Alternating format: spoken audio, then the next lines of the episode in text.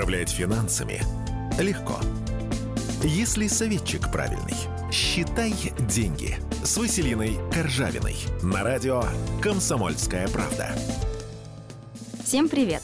Сегодня говорим об ипотеке по двум документам. Это идеальный вариант для тех клиентов, которым затруднительно подтвердить свой официальный доход. Например, менеджер по продажам Елена фактически зарабатывает от 60 до 100 тысяч рублей в месяц, но на бумаге ее зарплата только 20. Для собственников бизнеса, разумеется, ведь этим бедолагам, чтобы получить обычное одобрение банка, надо собрать грузовик справок и документов, и еще и кровь сдать, и тест на ковид для клиентов, которые только что продали одну квартиру и используют эти деньги для покупки другой. Какие же документы потребуются? Главный плюс таких программ кредитования – не нужно никаких справок о доходах. Понадобится только паспорт, СНИЛС и заполненная анкета банка с указанием вашего места работы.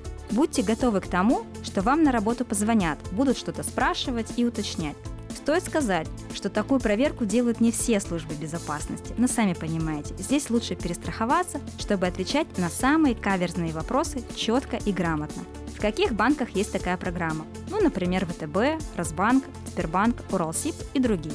Главное условие. Помните, что банк готов вам выдать ипотеку по двум документам не потому, что он такой добрый и щедрый, а потому, что у него есть надежные гарантии вашей платежеспособности в виде чемоданчика денег. Поэтому в вашем чемоданчике должно лежать от 15 до 50% от стоимости квартиры. Если все вышеперечисленные условия вам подходят, поздравляю, вы можете взять ипотеку или сделать рефинансирование по двум документам. Считай деньги с Василиной Коржавиной.